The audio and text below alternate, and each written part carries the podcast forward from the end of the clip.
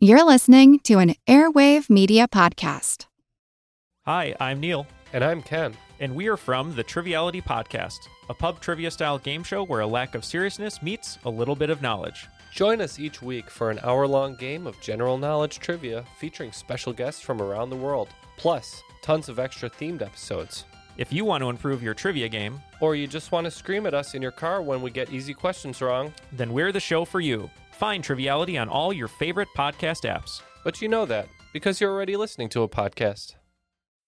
On the night of May 7th, 1902, Ludger Sylbaris was arrested for drunk and disorderly behavior.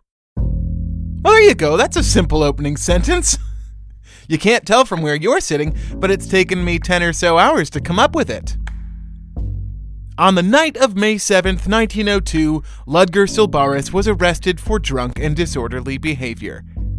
Yeah, I think we're going with that even though every last word is uh, potentially wrong. Was he arrested for drunk and disorderly behavior? Or was it for assault? Was he just drying out? One source says he was in for going to a party in a nearby town, which was a violation of the terms of his bail, or his parole, or his imprisonment. Could have been any of them. Or was he, as some have claimed, a murderer?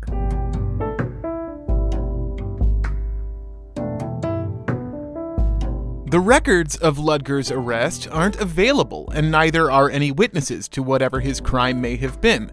We don't, technically speaking, even know that he was arrested that night. One article says he'd already been in jail for a week before May 7th. Another, the one about the out of town party, suggests he'd already been incarcerated for some time. What happened, if anything, on the night of May 7th to Ludger Sylbaris is an irretrievable mystery. And really, it's what happened the next morning that we're interested in. So, how the opening line should really read is On the morning of May 8th, 1902, Ludger Sylbaris was in jail. But is jail the right word? There was a jail at the police station in St. Pierre. I can't tell you much about it, but whatever you might picture when you hear turn of the century Caribbean jail will probably do. A cell or two built into the back of the station full of drunks and roughnecks and thieves, any one of which could have been Ludger Sylbaris. But on the night of May 7th, 1902, none of them were, because for some reason, Ludger was instead being held in a more specialized sort of confinement, a cramped and musty cell built of thick, grisly stone, laid in a pit carved into the very earth itself. Inside, it was a pure kind of darkness. The walls were more than a foot thick. There was only one small window facing another stone wall at just about head height. This small, square slit was the only thing that let in light or air. It was where the guards passed in his food and water, provided they did pass in his food and water, which, technically speaking, we do not know. At any rate, the was in jail clause still needs work. Let's try it this way.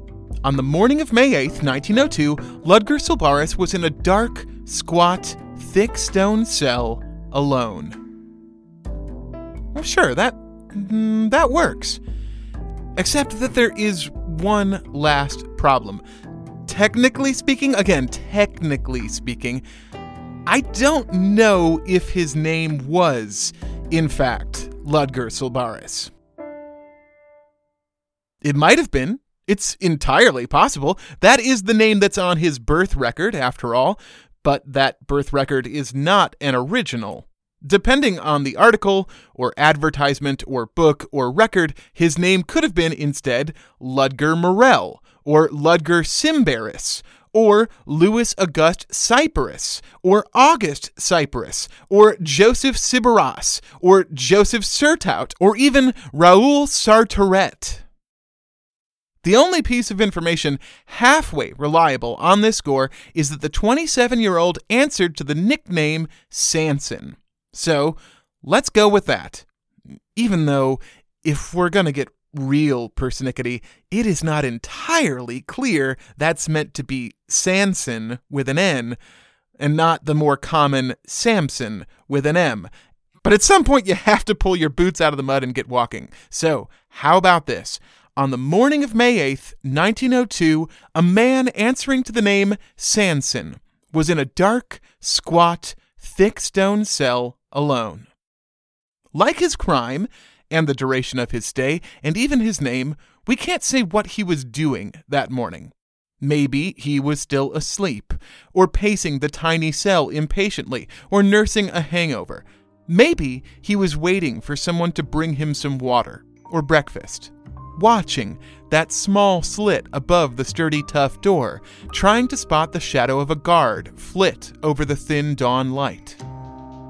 Unlike everything else so far, what we do know for sure is that at 8:02 the shadow came. But it wasn't like a guard, and it wasn't carrying breakfast. It descended like a pure and sudden midnight, bathing the already dim cell in pitch. And then, just barely before Sanson's very eyes, the world ended. This is The Constant, a history of getting things wrong. I'm Mark Chrisler. Today's episode I Have Come from Hell.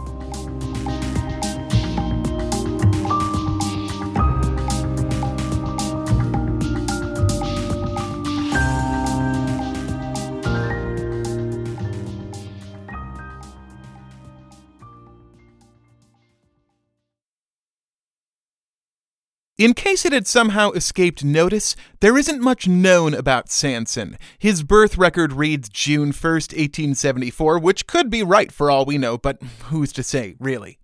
We don't know his profession. He might have cut sugarcane, or built houses, or fished. He might have gambled. He might have been a tough, a robber, a thief. He might have been all of the above and more. He was illiterate and spoke a thickly accented Carib French. While we can entertain doubts about the exact day of his birth, the location is known a small fishing village called Le Precheur on the northwest side of Martinique, an island at the very southern tip of the Lesser Antilles, on the edge of the Caribbean Sea. Aside from its natural beauty, the island of Martinique is probably best known as the birthplace of Josephine Bonaparte, Napoleon's first wife. Or else it is most famous for what happened to Sanson. It's safe to say that the night of May 7th, 1902 was a low point for Sanson. Whether it was the worst night of his life or not is unknown. In addition to his poverty and his lack of education, Sanson was known to become disorderly and violent when he drank to excess. He was known to drink to excess when he drank, and he was known to drink. Well, he was known to drink. However long he'd been in the cell as of May 8th and for what reason, it's safe to assume Sanson was well acquainted with the local law enforcement of the city of St. Pierre, where that cell was located, about five and a half miles south of his hometown of Le Precheur. Despite the long list of names and stories and dates contradictorily given for the man known as Sanson, all of them agreed that he was a drinker and a felon. The only thing missing to confirm that position is the actual criminal records themselves. They are nowhere to be found, for reasons that will become dramatically clear. In 1626, a French pirate by the name of Pierre Belon des came to Paris. His goal was to form a new company that would trade goods between the French Caribbean and France. He wanted permission to create new French colonies in the Caribbean, but that could only be accomplished through slave labor, which was not permissible under French colonial law. But Esnambuc found a workaround in the person of Armand Jean Duplessis, otherwise known as the infamous Cardinal Richelieu. Richelieu was as powerful as he was corruptible, and he knew a profitable scam when he heard one. He gave his support to Esnambuc in exchange for being dealt in as a primary shareholder of the new company. Esnambuc's first colony was located on the island of St. Kitts and populated by slaves, which he won through piracy, which I think is even worse than normal slavery, maybe? The St. Kitts colony fell apart in less than three years when it was sacked by the Spanish. The French colonials and slaves fled the island, and the company was dissolved. But Cardinal Richelieu simply transferred its assets to a new one, with Esnambuc at the helm again. Under his new commission, Esnambuc ceded French colonies all about the Caribbean Guadeloupe, Dominica, he even retook St. Kitts from the Spanish. But his first port of call, after the fall of his first colony, was the small volcanic island of Martinique, where he built a fort around which a city soon formed, named nominally after its patron saint, but more directly for the thieving, slaving pirate that founded it, St. Pierre. The history of St. Pierre and of Martinique is like a perfect microcosm of both American colonialism and French politics rolled into one. As such, it is a brutal history, centered on a swirling maelstrom of racism and political opportunism. In some ways, the French styles of Caribbean colonialism and racism were softer and, by degrees, less despicable than the British and American varieties that you're likely more familiar with. African slaves on Martinique were offered more liberty and arguably more humanity than those in the American colonies, for instance. It was easier to escape slavery, to become a so called free man of color, and those free men of color were privy to some amount of political and financial power. Meanwhile, the native Carib people were driven further and further to the outreaches of the island until they were finally extinguished fully in 1660. Some managed to win exile, but most were killed in what can only be called a genocide. 18th century Martinique maintained the same complicated juxtaposition as the 17th had. The island prospered, mostly growing sugarcane and coffee, but the work was impossibly hard. Indentured servants and slaves alike could win their freedom by toiling for years in the fields, but most died before that day came. Periodic hurricanes and earthquakes racked the island, and between those came more human disasters, military invasions, over and over by the English and the Dutch mostly. There were revolts and counter revolts, new influxes of immigrants from France, Jewish refugees from Brazil, fresh slaves from Africa. In 1762, England captured Martinique, and France traded ownership of the entirety of Canada in order to get it back. The Treaty of Paris established the island as French once and for all. Until 1792, three years into the French Revolution and a year after the Haitian Revolution, a new wave of turmoil slammed into Martinique. The plantation owners in the countryside still supported the monarchy, while the people of St. Pierre backed the republic. On April 4th, the French Legislative Assembly voted to give citizenship to all men of color. The Republicans landed in 1794 to take the capital of Fort Royal, and the slave owners panicked. They welcomed the British to invade and free them from freeing their slaves. Martinique was returned to the French in 1802, specifically to the person of Napoleon Bonaparte, who faced the question of whether to honor the abolition of slavery the Republic had promised or reinstate what had never actually been abolished. Napoleon knew nothing of the Antilles, but he knew someone who did his wife Josephine, who had been born and raised on Martinique. She advised her husband that the island could not survive without the institution of slavery, and so the tyrannical liberator reestablished what was already the status quo. Slavery was officially abolished in Martinique when the British retook the island during the Napoleonic Wars in 1807. Then it was officially abolished again when Louis XVIII took power in 1814. It was officially abolished once more in 1815 when Napoleon escaped his exile and briefly retook France before the Battle of Waterloo. Still, the practice stubbornly persisted under each and every iteration of these regimes. It only actually ended in May of 1848, when the governor gave in to quell a revolt. The revolt had started when a black man from the small fishing village of Le Precheur had been imprisoned in St. Pierre a sequence of events that would be repeated almost identically 52 years later, with the man known variously as Ludger Sylbaris, August Cyparis, Joseph Surtout, and Raoul Sartoret, but whom we call simply Sanson.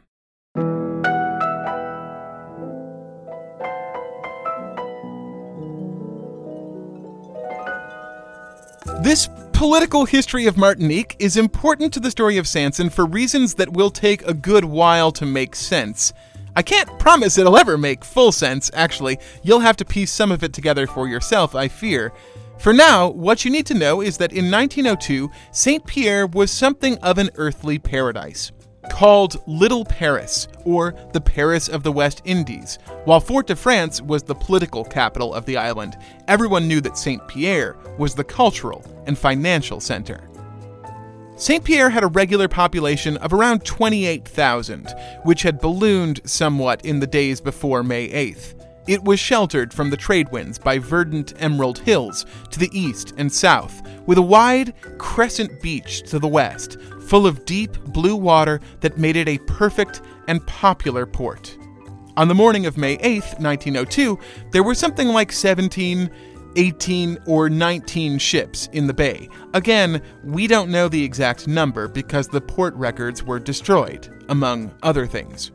One ship, the Orsolina, had left in a hurry the night before when Sanson had potentially gotten into whatever trouble he'd potentially gotten into, but it had been replaced by another, the Roraima. The Roraima was carrying a load of potassium as well as passengers from Montreal. It had stopped off in New York, then Bermuda, then Barbados. Then it had gotten thrown off course and been named officially missing on April 28th only to reappear at St. Pierre on the morning of May 8, 1902 at 6:30 a.m. From the harbor, the tired and relieved travelers could look out over the beauty of the city.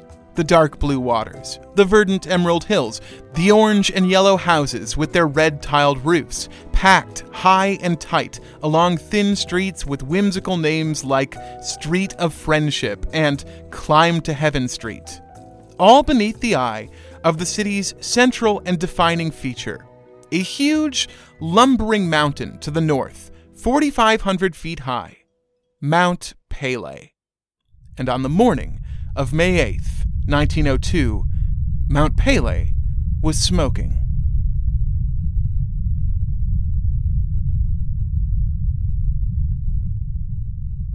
Pelee had been sending out warnings for months, maybe years, in May of 1901, there had been a picnic on the top of the mountain, as there frequently were.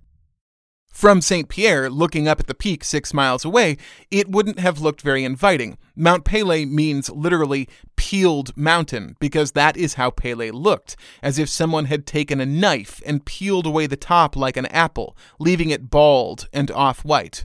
But at that top, hidden away from view from below, was a beautiful, unnaturally blue and warm lake called the Pond of Palms. The water was hard and minerally, and visitors could float in it like they had found a freshwater Red Sea. After the hard hike, they could even have a drink. The water was clean, even if it did taste densely of sulfur.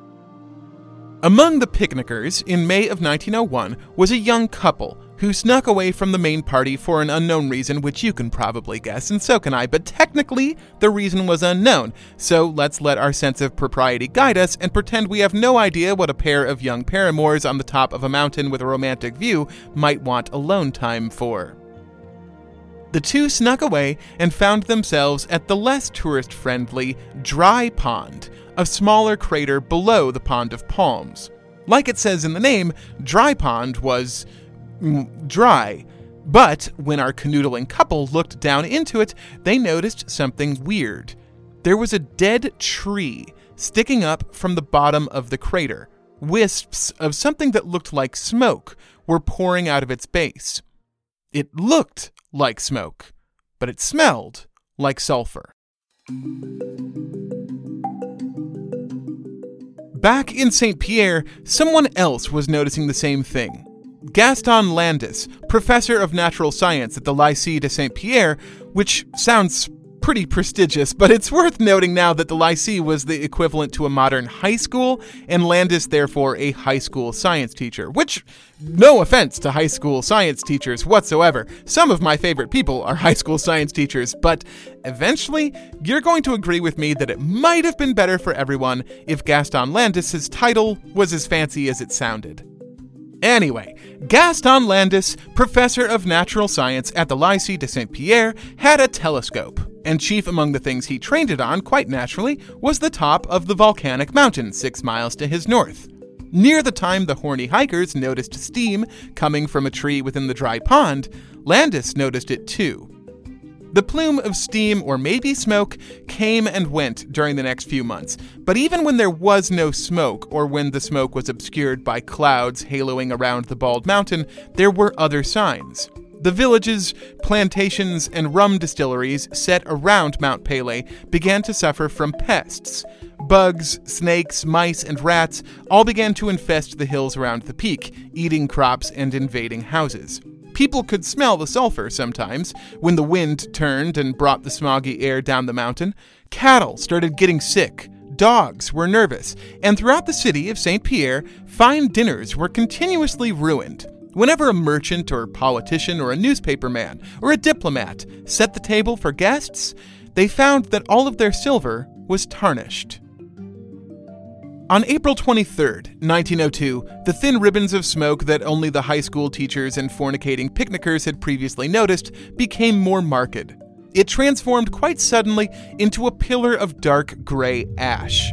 The metamorphosis was accompanied by a loud rumble, like an earthquake, that shook the ground all the way to St. Pierre and beyond, as if Pele were bellowing out a dire warning to pay the mountain mind.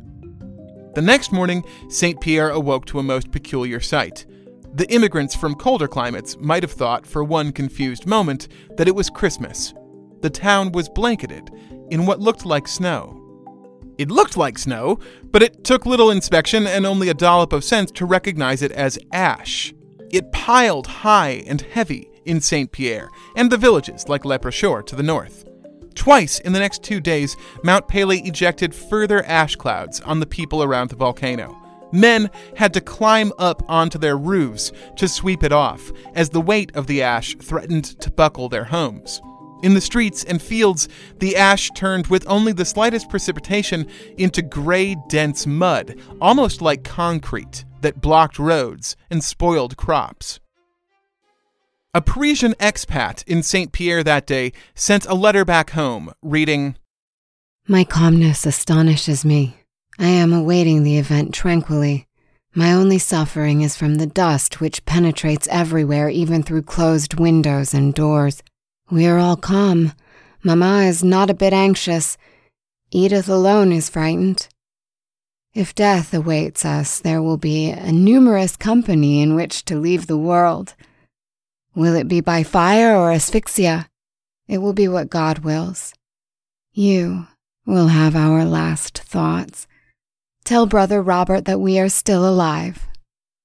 This will, perhaps, no longer be true when this letter reaches you. Throughout the following days and nights, people all around were shaken by what sounded like cannon fire reverberating from the summit down through the valleys.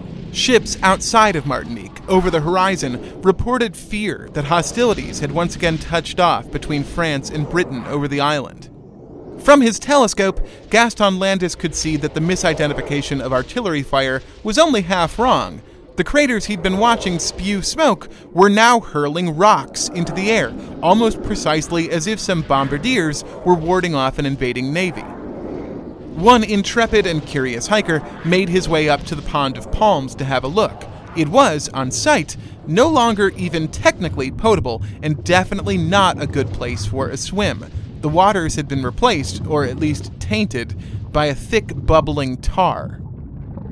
Three days later, another group of hikers made their way to the top. They saw the Pond of Palms with its gross, boiling, contaminated water, but they also took a look at the other crater. It was no longer appropriate to call it the dry pond, because it very much was not. In fact, it was filled all the way up with an even more disturbing substance. It almost looked like mercury or molten silver. Sulfurous steam and smoke broke loose from the bubbling surface. And most alarming of all, all of the plants in the surrounding area were dead.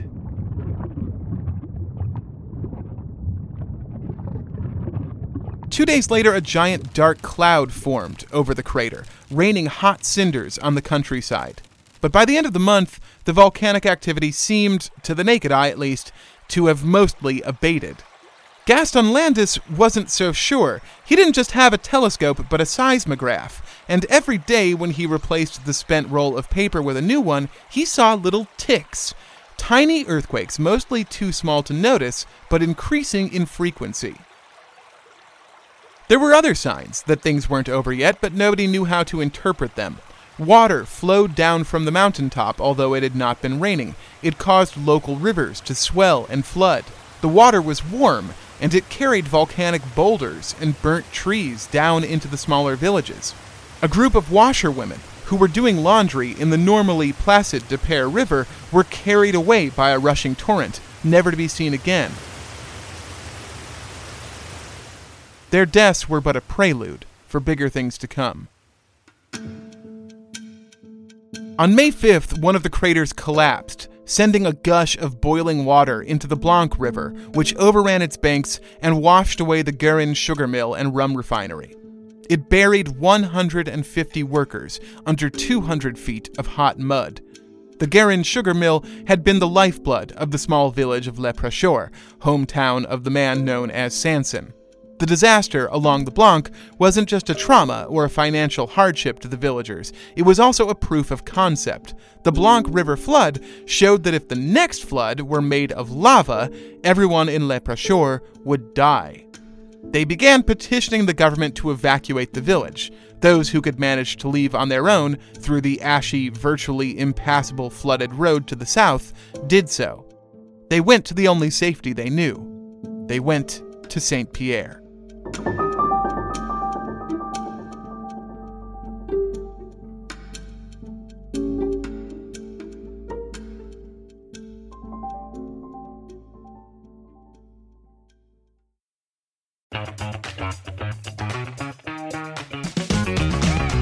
Hey there, I'm Dylan Lewis, one of the hosts of Motley Fool Money. Each weekday on Motley Fool Money, we talk through the business news you need to know and the stories moving stocks on Wall Street. On weekends, we dive into the industries shaping tomorrow and host the experts, authors, and executives that understand them. Tune in for insights, a long term perspective on investing, and of course, stock ideas. Plenty of them. To quote a listener, it pays to listen. Check us out and subscribe wherever you listen to podcasts. Want to learn how you can make smarter decisions with your money? Well, I've got the podcast for you. I'm Sean Pyles, and I host NerdWallet's Smart Money Podcast. On our show, we help listeners like you make the most of your finances. I sit down with NerdWallet's team of nerds, personal finance experts in credit cards, banking, investing, and more. We answer your real-world money questions and break down the latest personal finance news. The nerds will give you the clarity you need by cutting through the clutter and misinformation in today's world of personal finance. We don't promote get rich quick schemes or hype unrealistic side hustles. Instead, we offer practical knowledge that you can apply in your everyday life. You'll learn about strategies to help you build your wealth, invest wisely, shop for financial products, and plan for major life events. And you'll walk away with the confidence you need to ensure that your money is always working as hard as you are. So turn to the nerds to answer your real world money questions and get insights that can help you make the smartest financial decisions for your life. Listen to NerdWallet's Smart Money Podcast wherever you get your podcasts. The clouds hung perpetually over Mount Pelée now, like a black velvet blanket punctuated by a non-stop barrage of aerial lightning strikes. From St. Pierre, the people could see the top of the volcano glowing in the dark. Some people tried to flee the city, but many more refugees, survivors from the sugar mill from Le Precheur and other towns buried in ash, replaced them. Rather than emptying out, the population swelled. People slept on streets and in alleys, the police barracks, the Catholic Church, any place that could offer a roof for the refugees was offered up. On the morning of May 4th, Monsignor Gabriel Parel gave a homily for the parishioners of St. Pierre's Cathedral that ranks towards the top of most appropriate Bible quotes ever. He opened the Sunday service with Psalm 46, which begins God is our refuge and strength, an ever present help in trouble. Therefore we will not fear, though the earth give way, and the mountains fall into the heart of the sea, though its waters roar and foam, and the mountains quake with their surging. Monsignor Parel urged the Catholics of St. Pierre, which is to say the people of St. Pierre, to trust in God and trust in their government. He explained that the governor, Louis Mouttet, was convening a scientific commission to examine the risks and find the best course of action. Until then, everyone should remain calm. Or, as Psalm 46 put it, be still and know that I am God.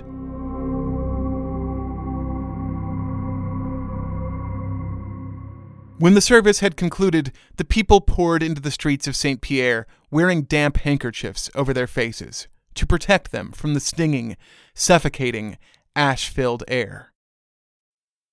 On May 7th, the day of Ludger's potential drunken dealings, there was a general air of sulphuric chaos about St. Pierre. The volcano boomed and roared in the distance. Ash and cinders fell everywhere. The black clouds were illuminated by shocks of constant lightning. The rivers were thick and undrinkable. Vermin and insects overwhelmed the fields. Livestock were sick, and birds fell from midair, dead in the streets. Forget the Psalms. It was like something out of Exodus, the plagues of Egypt. Yet, incredibly, almost no one left St. Pierre, with a few exceptions none more exceptional than Captain Marino Leboeuf and his ship, the Orsolina. The Orsolina was contracted to transport a haul of Andean sugar to Le Havre in the north of France, but the ship and her captain were based out of Naples, within full view of Mount Vesuvius. Vesuvius, the mountain that had swallowed Pompeii and Herculaneum, that had killed Pliny the Elder, no one in Naples could ever forget. If someone managed to forget, Vesuvius could always be counted on for a reminder. The volcano loomed over Naples, and during Leboeuf's time there, he had seen it erupt on at least four occasions. From the deck of the Orsolina, under the darkening clouds of Mount Pelée, Leboeuf was getting anxious. Loading the ship was taking longer than usual. The stevedores were so assaulted by ash and rocks and noxious gas that they had to stop every few minutes to wipe their faces and rinse their mouths. Forget this, Leboeuf thought. He told the crew to stop and jump on board. They would be setting off as soon as possible. Less than half the promised sugar was aboard, and the shipping agent chided Leboeuf. He couldn't leave now without violating his contract. Leboeuf responded with a hard and grim line. I would rather sail with half a cargo than run such a risk as a man must run here. I don't know anything about Mount Pelée, but if Vesuvius were looking as your volcano looks this morning, I would get out of Naples, and I'm going to get out of here. With that, he stepped aboard the ship's launch and ordered his men to go. The shipping agent yelled at him from shore that he wasn't clearing the Orsolina for passage, and that if Leboeuf left now, he'd have him arrested when he arrived in France. I'll take my chances, Captain Leboeuf yelled back as his launch slipped away. On word that Leboeuf was planning on running without clearance, two customs officers rowed out to the Orsolina and planted themselves on her deck, they threatened to stay until the ship was stacked with sugar. Leboeuf told the men, Gentlemen, I am going to sail from this port in a few minutes. If you want to go ashore, now is your time to do it. If you stay here, I assure you, I shall take you to France. The officers were incredulous. If Leboeuf did as he said, they told him, he would be charged with kidnapping. Leboeuf said nothing more to them. He simply turned and told his crew to raise anchor.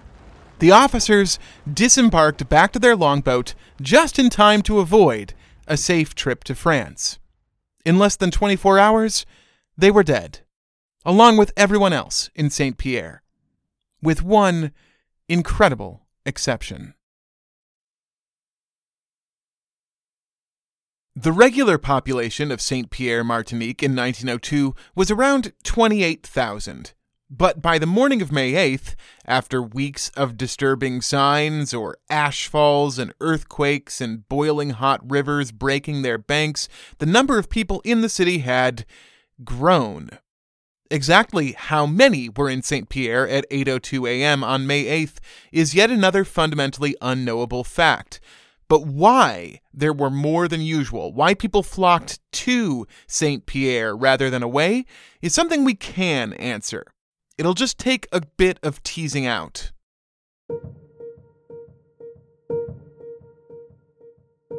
The best place to begin is with that scientific commission Monsignor Parel teased at Sunday service. It was called by one of the major players in this story, Louis Mouttet, the appointed governor of Martinique. Mouttet had only been on the job in Martinique for 10 months, but he'd been working for decades to get there.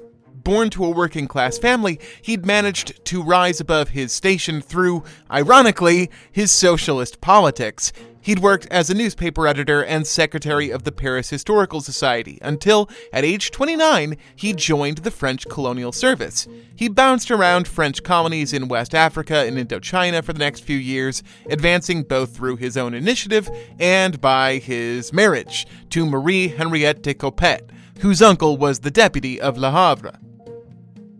In 1892, Louis and Marie landed in Guadeloupe, where Louis was appointed as Minister of Internal Affairs. The young couple fell in love with the Caribbean instantly, and together vowed to make their life there. But there was little room for advancement in Guadeloupe, and soon the Mouttets found themselves flung off to Senegal and then Ivory Coast, where he was named governor fourth class. He was then promoted to third class and took an appointment in French Guiana late in 1898. Guiana was a rough hang for the French colonials. It was soaked in malaria, and most of its citizens were prisoners on the appropriately nicknamed Devil's Island. But it was a promotion, and it was closer, geographically speaking, to the ultimate goal of returning to the Caribbean, so Louis and Marie made the most of it. The most of it, for Louis, meant distinguishing himself during the greatest French scandal of his lifetime, the Dreyfus Affair. Alfred Dreyfus was an artillery officer who had been wrongfully accused of and railroaded into treason charges on account of his Jewish heritage and sentenced to incarceration on Devil's Island.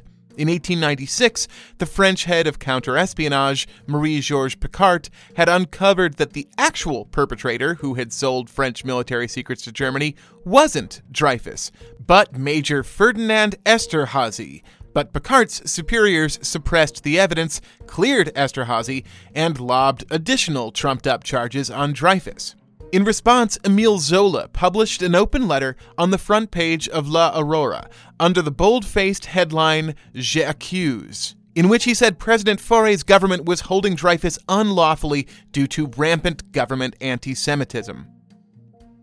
The pressure on Faure's government was immense. The Dreyfus case became a cause celeb, battered daily by some of France's most famous and revered figures. And Mouttet was in the midst of it all. He owed his career to Faure and managed to thread a fine needle, returning Dreyfus to France to be retried and earning another promotion for the trouble. He had finally earned the position and place he and Marie had been looking for Lieutenant Governor in charge of the French colony at Martinique. The future held nothing but blue skies, save for that horrifying black cloud over Mount Pelée. In early May of 1902, Mouttet's plum appointment was looking a touch overripe. He was facing a trio of crises for which he was woefully unprepared and underpowered, for starters, there was a brewing political squabble, which we will come back to. Then there was Mount Pelée, whose behavior was increasingly alarming. Finally, there was a humanitarian crisis, triggered by the destruction of the Garin rum distillery. Not only had the mudslide killed 130 people, including Garin's wife and daughter, it had also destroyed the one road out of Sanson's village, Le Precheur. Mouttet had been quick to commandeer supplies and food for a relief effort, but when his ship reached the village, he found its residents in an understandable uproar. The malicious force that had destroyed Garin's factory had come within a few hundred yards of burying Le Precheur. The single tall chimney that survived from the distillery building was within easy eyeshot of the village. The people of Le Precheur, they didn't want food, they wanted out.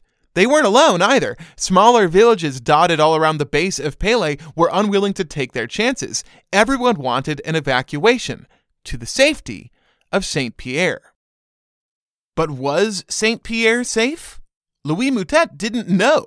Nothing in his diplomatic career had prepared him for such a question, which is why, wisely, he organized that scientific commission. The wisdom of that decision was only tempered by a couple of hitches. The charge of the commission was to determine whether St. Pierre was safe from the volcano which was grumbling six miles to the north. But no one in 1902 had the kind of understanding of volcanoes necessary to make that determination. In 79 AD, Mount Vesuvius wiped the cities of Pompeii and Herculaneum off the map. Much more recently, in 1883, Krakatoa and the surrounding archipelago between Java and Sumatra were almost entirely destroyed, killing more than 35,000 people. In both cases, the main destructive action had come from pyroclastic flows, fast moving walls of superheated gas and strata. But in 1902, nobody knew that.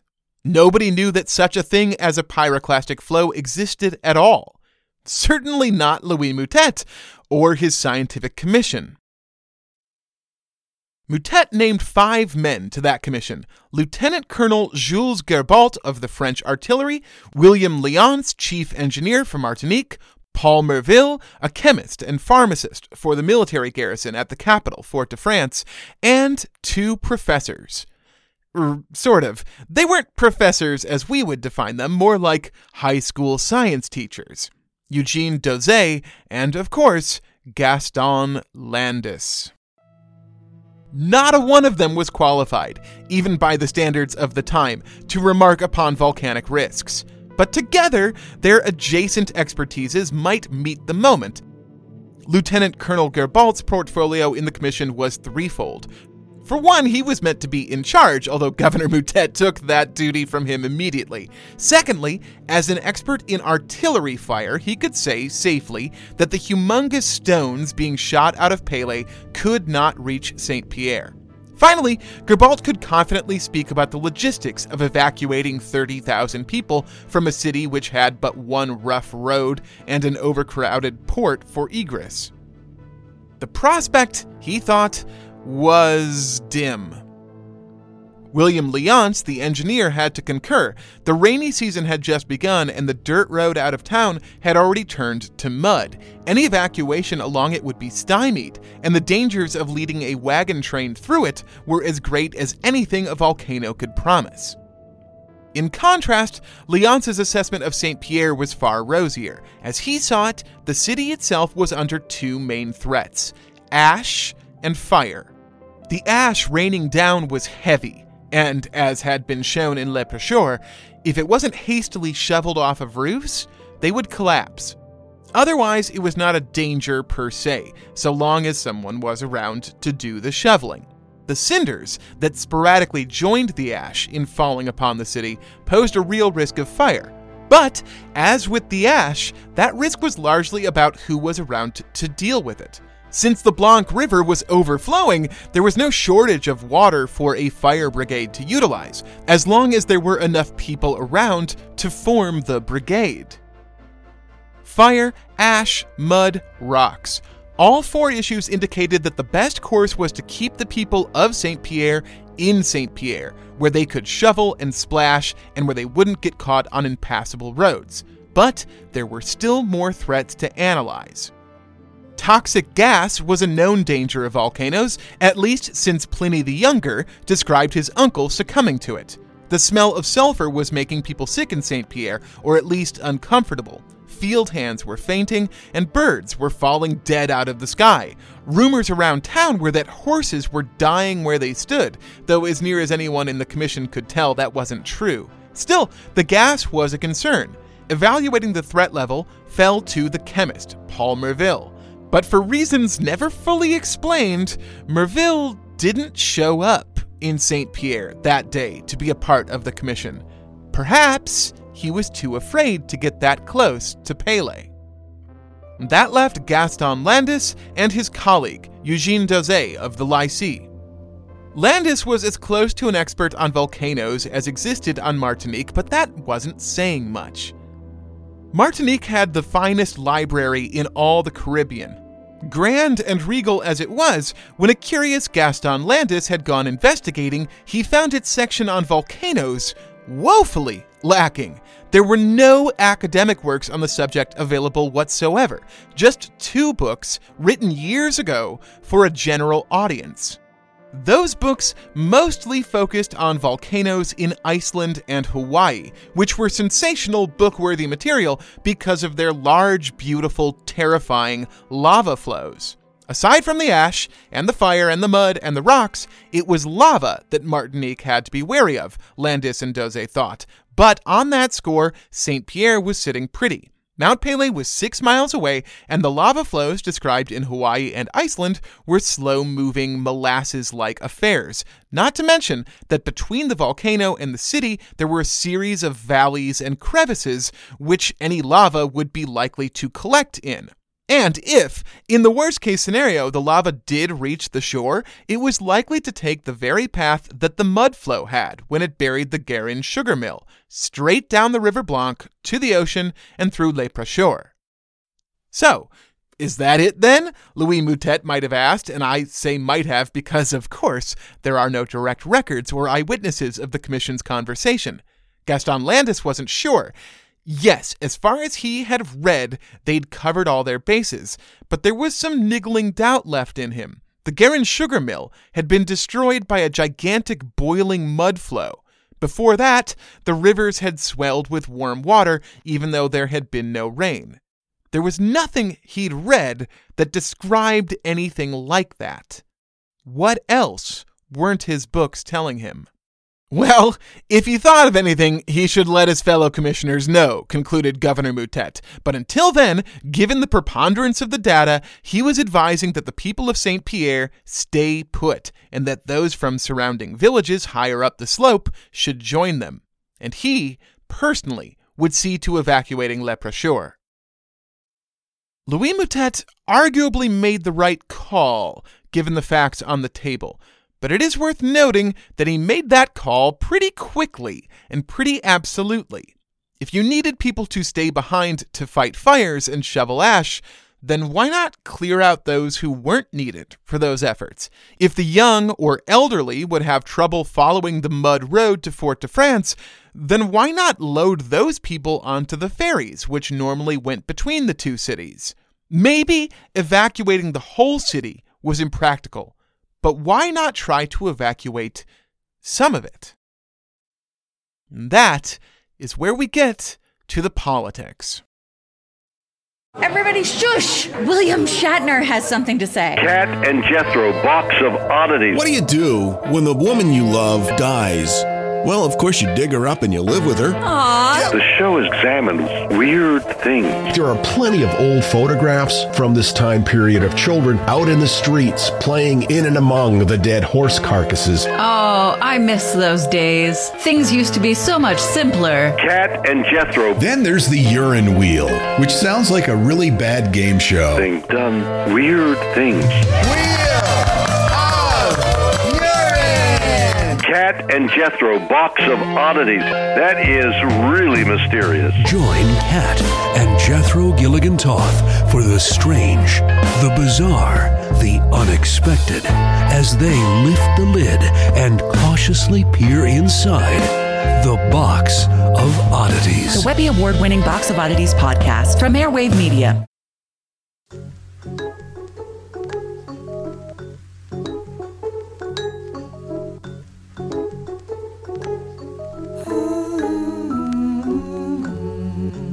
In 1899, Amedee Knight made Martinican history when he became the first black man to serve in the French Senate.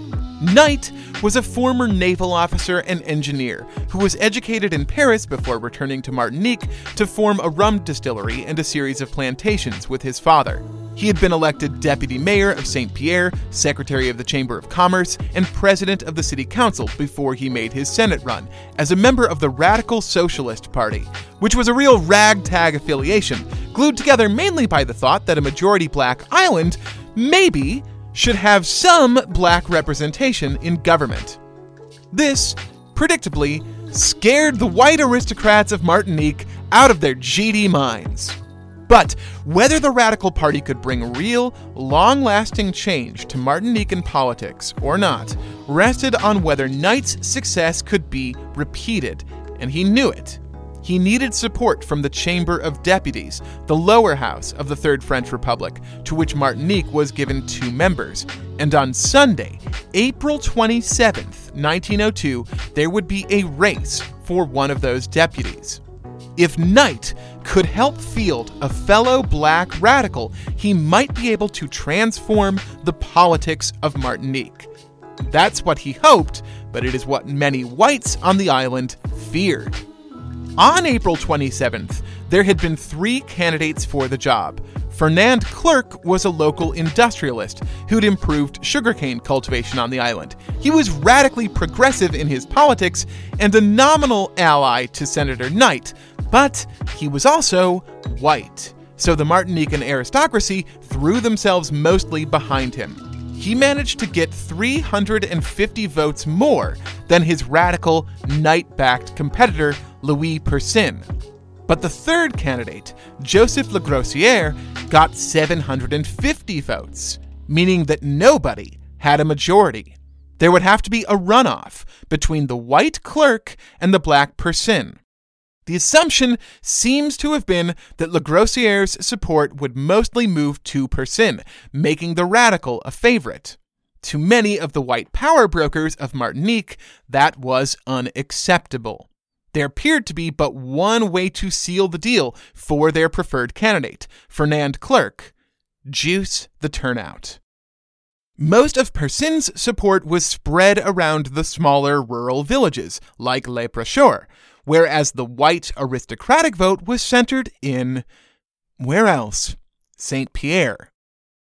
As the most morbid of luck would have it, the activity around Mount Pelee was looking like a real November surprise. Persin's base was unlikely to come out in big numbers, considering that they were, you know, fleeing for their lives.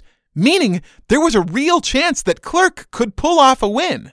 So long as people did not leave St. Pierre. Whether or to what degree electoral concerns affected the decision not to evacuate St. Pierre is the most contentious and controversial debate of this story by far. What's not debatable is that some of Clerc's supporters, and moreover Persin's detractors, were the loudest voices telling people to stay put. The mayor of St. Pierre, for instance, Rudolph Fouché, gave speeches urging residents to remain, and even papered the city with signed posters on May 6th, assuring everyone that there was nothing to worry about. The Monsignor's homily may also have been meant, in part at least, to keep voters in town. The most active propagandist was, without question, Andreas Herard, the publisher of St. Pierre's newspaper La Colonnaise.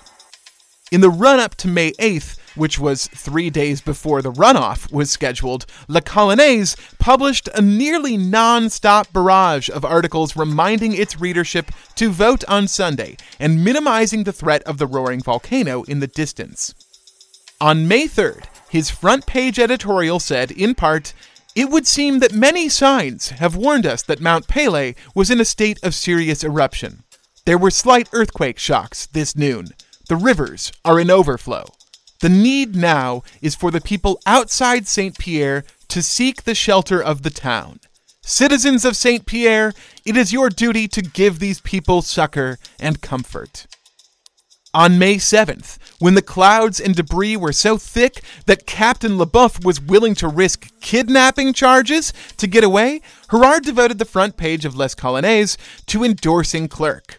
That piece was followed by a technical and technically incorrect summation of the state of modern volcanology with an eye for soothing citizen concerns. There was an interview with Gaston Landes in which the science teacher was quoted, or uh, probably misquoted, as saying, Mount Pelee presents no more danger to the inhabitants of St. Pierre than does Vesuvius to those of Naples. Herard also made a lot of hay over St. Vincent, an island 50 miles to the south of Martinique. On May 6th, St. Vincent's volcano had erupted, killing more than 1,600 people. This might have given some on Martinique pause, If it could happen there, why not here? But others worked under the opposite assumption that this eruption was what all of the activity at Pele had been working up to, and now, with the pressure tragically released, the threat would abate. Gerard championed that view loudly. The case against Andreas Gerard looks very strong, save for one major piece of exculpatory evidence I will hold back a few minutes longer. But what about Governor Louis Mouttet? He was a friend of Gerard and had been spurned by both Persin and Senator Knight, who, by the way, weren't above using Mount Pele for their own cynical political purposes either. At a campaign event on May 3rd, Knight told the audience the mountain will only sleep when the whites are out of office. Honestly, the only person in this story who for sure wasn't affected by the prospect of the election was Fernand Clerc. The progressive Republican, who needed people to stay in St. Pierre to win office, was nevertheless one of the only officials to advocate for evacuation. Unfortunately, Clerc was not a very good politician. And the same way he struggled to convince people to vote for him, he failed to win people over to leaving with him. The motives of everyone else are suspect. Gerard's newspaper articles, Mayor Fouché's posters, Monsignor's homily, Knight's speech suggesting that the volcano supported Persin, and, most importantly, Louis Mouttet's conclusion not to evacuate.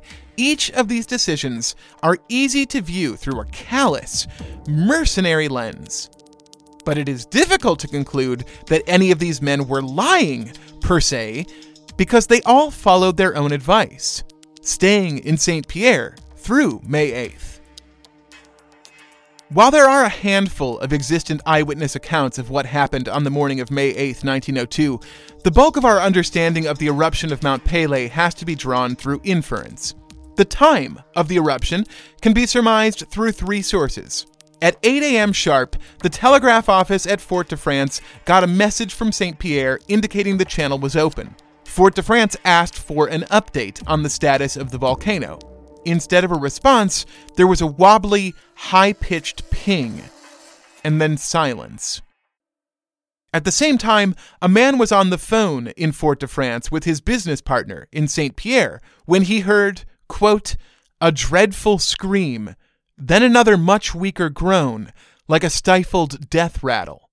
Then silence.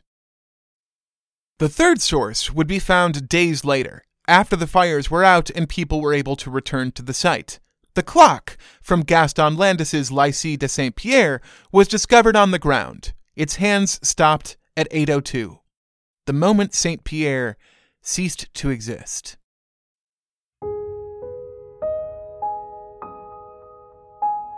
Witnesses from a distance saw the first explosion, which came from the uppermost crater, the Pond of Palms, ejecting a mushroom cloud of black smoke straight up into the sky. Moments later, the other crater, the Dry Pond, echoed out its reply with an enormous pyroclastic flow, like a tidal wave of ash and rock, which broke out at a speed of 100 miles per hour, roaring down the mountainside straight towards St. Pierre. It took less than two minutes to arrive. Not long enough to escape, but long enough for many people in the streets to watch and realize and know. The sheer concussive force of the blast was enough to level most structures in the city, and anyone caught by it received a concrete punch 30 feet high. Those buildings that weren't immediately toppled and those people who weren't immediately crushed were in for worse. The temperature inside the cloud was more than a thousand degrees Fahrenheit. In places, it may have topped out at nearly 2,000.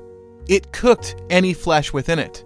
Days later, bodies would be found with their brains seeping out through their skulls, their organs slewing off through their chests, evidence that their insides had flash boiled right out of them.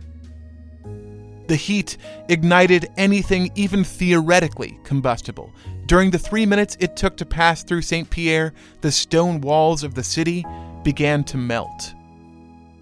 If you were in the harbor of St. Pierre at 8:02 a.m. on May 8, 1902, you would have been horrified. But not for long. Since any illusions you might have held about the water stopping the pyroclastic flow would have immediately dissolved.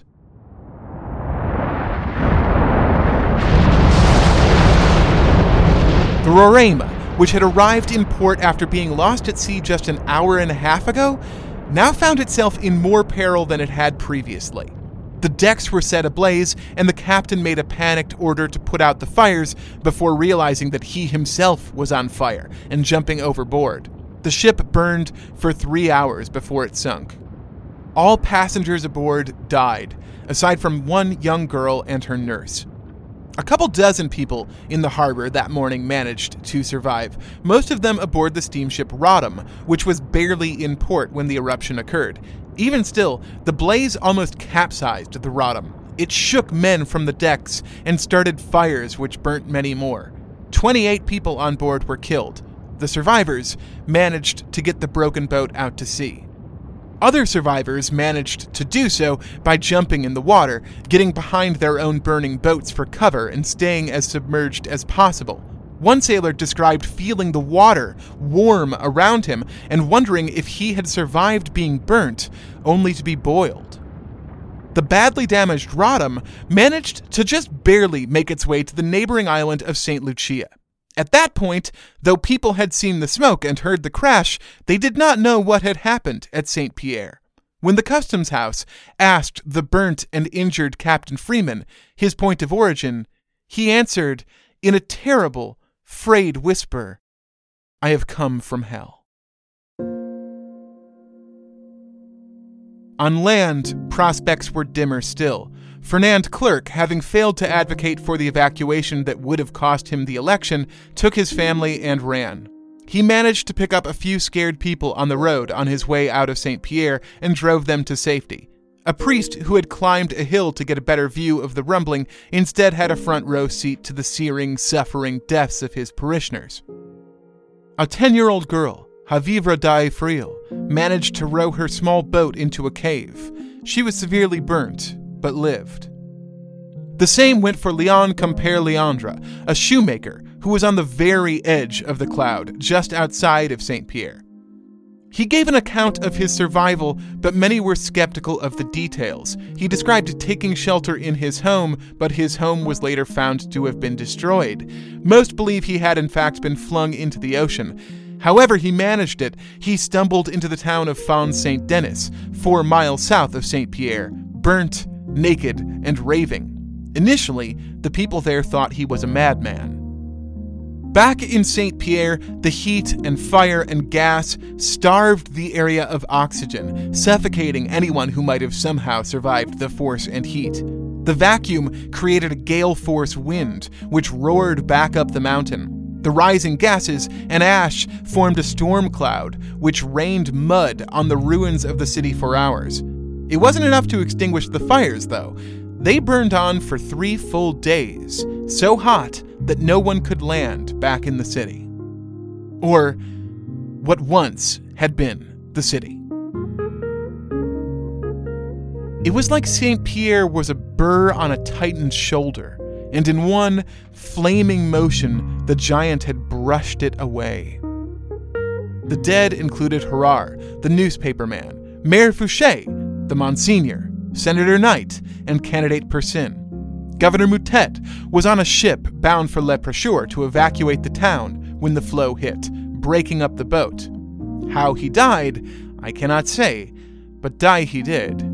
His wife, Marie, too, who had followed her husband dutifully around the world, hoping to make a home in the Caribbean, she had followed him one last time, from the safety of Fort de France to what Louis assured her was the equal safety of St. Pierre. She was waiting for him in a local hotel when the hotel came down around her. Most accounts of the 1902 eruption of Mount Pelée that I have read are eager to make villains of all of them to say that Harar and Fouché and Monsignor Parel knew or should have known what was coming. They reserved their deepest ire for Louis Mouttet, who could have evacuated St. Pierre but chose not to because of a stupid election. The best book I have found on this subject, though, makes the opposing case. The Last Days of St. Pierre is a perfect book for us Constantines. It is compellingly written, it is thorough, and it's not afraid to temper its conclusions in accordance with the evidence, to say, I really don't know for sure. But on the subject of Louis Mouttet's culpability, author Ernest Zebrowski Jr. is less equivocal. If he'd been motivated by voter turnout, Zebrowski says, then Mouttet would not have stayed himself, and would not have brought Marie to St. Pierre. He must have been acting only out of the science he had available to him. But I think Zebrowski misses the point here, too, because the question of motive is not either or. The issue is not whether St. Pierre was left unevacuated in spite of the danger, but how much of a part the election played in making Mouttet and the others overlook the danger. Incentives are funny things. They can overwhelm our sense of risk, color our rationality. It's hard to call Mouttet the villain because he is so clearly a victim. But that's the way with ideology. Often the real bad guy isn't the prejudiced, but the prejudice itself, and what it drives us to do. Not just to others, but to ourselves. The dead also included Gaston Landes, the science teacher whose telescope had first captured the foreshadowing wisps of smoke. He was on the edge of the blast zone too, and covered in thick vegetation, which prevented his immediate death. He was found an hour after the flow passed through by his neighbor, who had come searching for her two missing children. Landes, along with two of his students and two of his servants, were writhing and screaming, burnt from head to toe and bleeding from their noses and mouths. They cried out in hoarse voices for water, but could not drink. At noon, Landes finally expired, after gasping out his final words What on earth happened? Will someone please tell me what happened? The dead included the other members of the Scientific Commission, aside from Merville, the chemist, who had never shown up in St. Pierre for some by now quite understandable reason. The dead included everyone. The whole city. 28,000? 30,000? 35,000? Who can say? All records were themselves destroyed, along with each and every individual in what had up until 801, May 8, 1902, been called Little Paris. Every individual, bar one.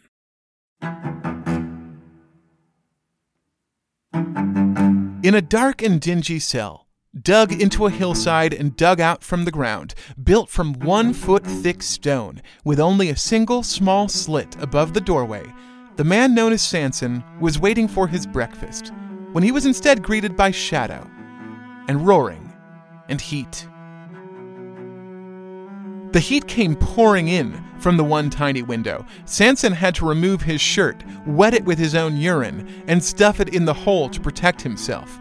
He was still badly burnt, and locked in a cell, buried beneath mud and ash and volcanic rock, without food, without water. But on the bright side, he was alive. He and he alone. No one left to let him out, but no one to say what he had done to land himself there either. All records turned to ash. After four days, he was found, behind three feet of ash piled up against the dungeon door. Like every other detail of Sanson's story, we can't say by whom, probably looters who didn't want the attention. They brought him to a priest, Father Mary, at the city of Montrouge, who fed and sheltered him and did the best he could to treat his wounds. Word of the miraculous survivor escaped along with him. Stories filled up papers all around the world. They gave his name as Ludger Sylbaris, or Ludger Morel, or Ludger Simbaris, or Louis Auguste Cyparis, or August Cyparis, or Joseph Sibarachi, or Joseph Surtout, or even Raoul Sartoret but he went by Sanson.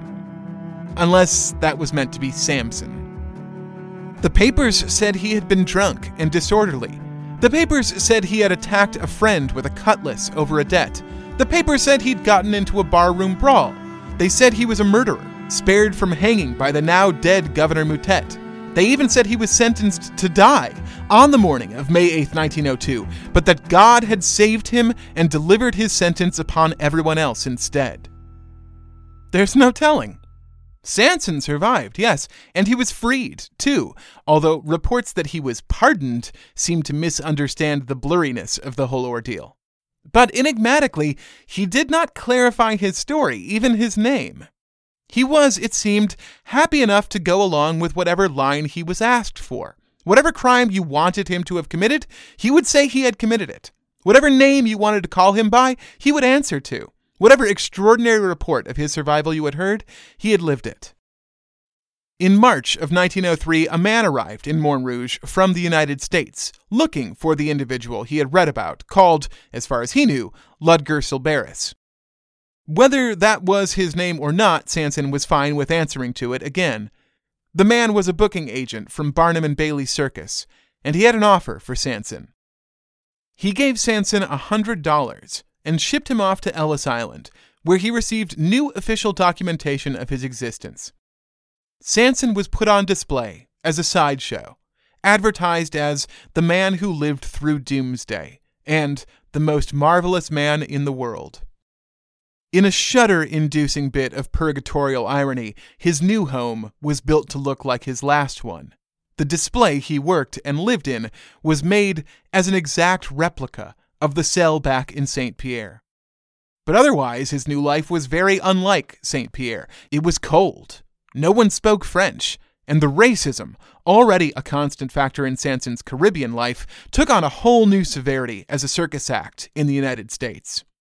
In June, he allegedly stabbed a night watchman with the circus. The circumstances are disputed, and was nearly lynched. Bailey himself had to step in to calm the mob. After pleading not guilty on June 5th, Sanson disappears again. He may have stayed with the circus, but if so, they stopped advertising his act. And the reports from the stabbing seem to suggest Barnum and Bailey's was done trying to work with him after the incident. If he was found guilty and sent to prison, there is no record of that. He is supposed to have died in 1929, but what his life may have looked like until then is anyone's guess. As far as the record is concerned, he is forever in a cell, awaiting trial. Just as he was in a cell before that, performing for gawking carnival marks. And the cell before that, with its thick stone walls, built into the hillside, with three feet of ash piled up against the door, as everyone he ever knew, and anyone who ever knew him, died in fire just outside.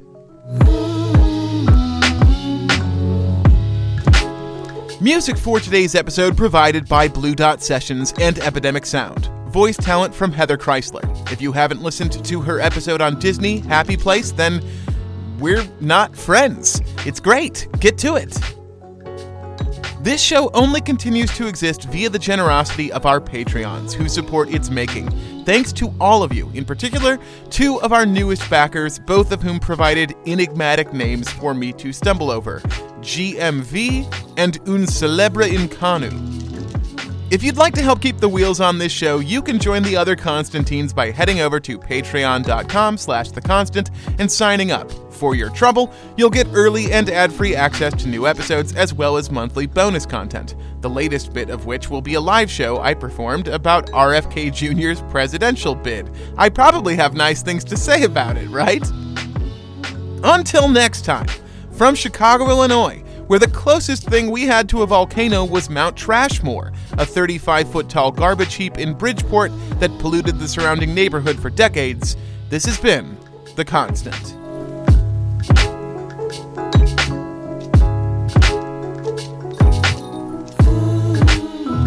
The Orsolina was contracted to transport a haul of Antean sugar to Lavra. Lavra. Lavra. I can't, I can't. Lavra. Lavra. The Orsolina was contracted to transport a haul of Antean sugar to Le Havre in the north of France. France.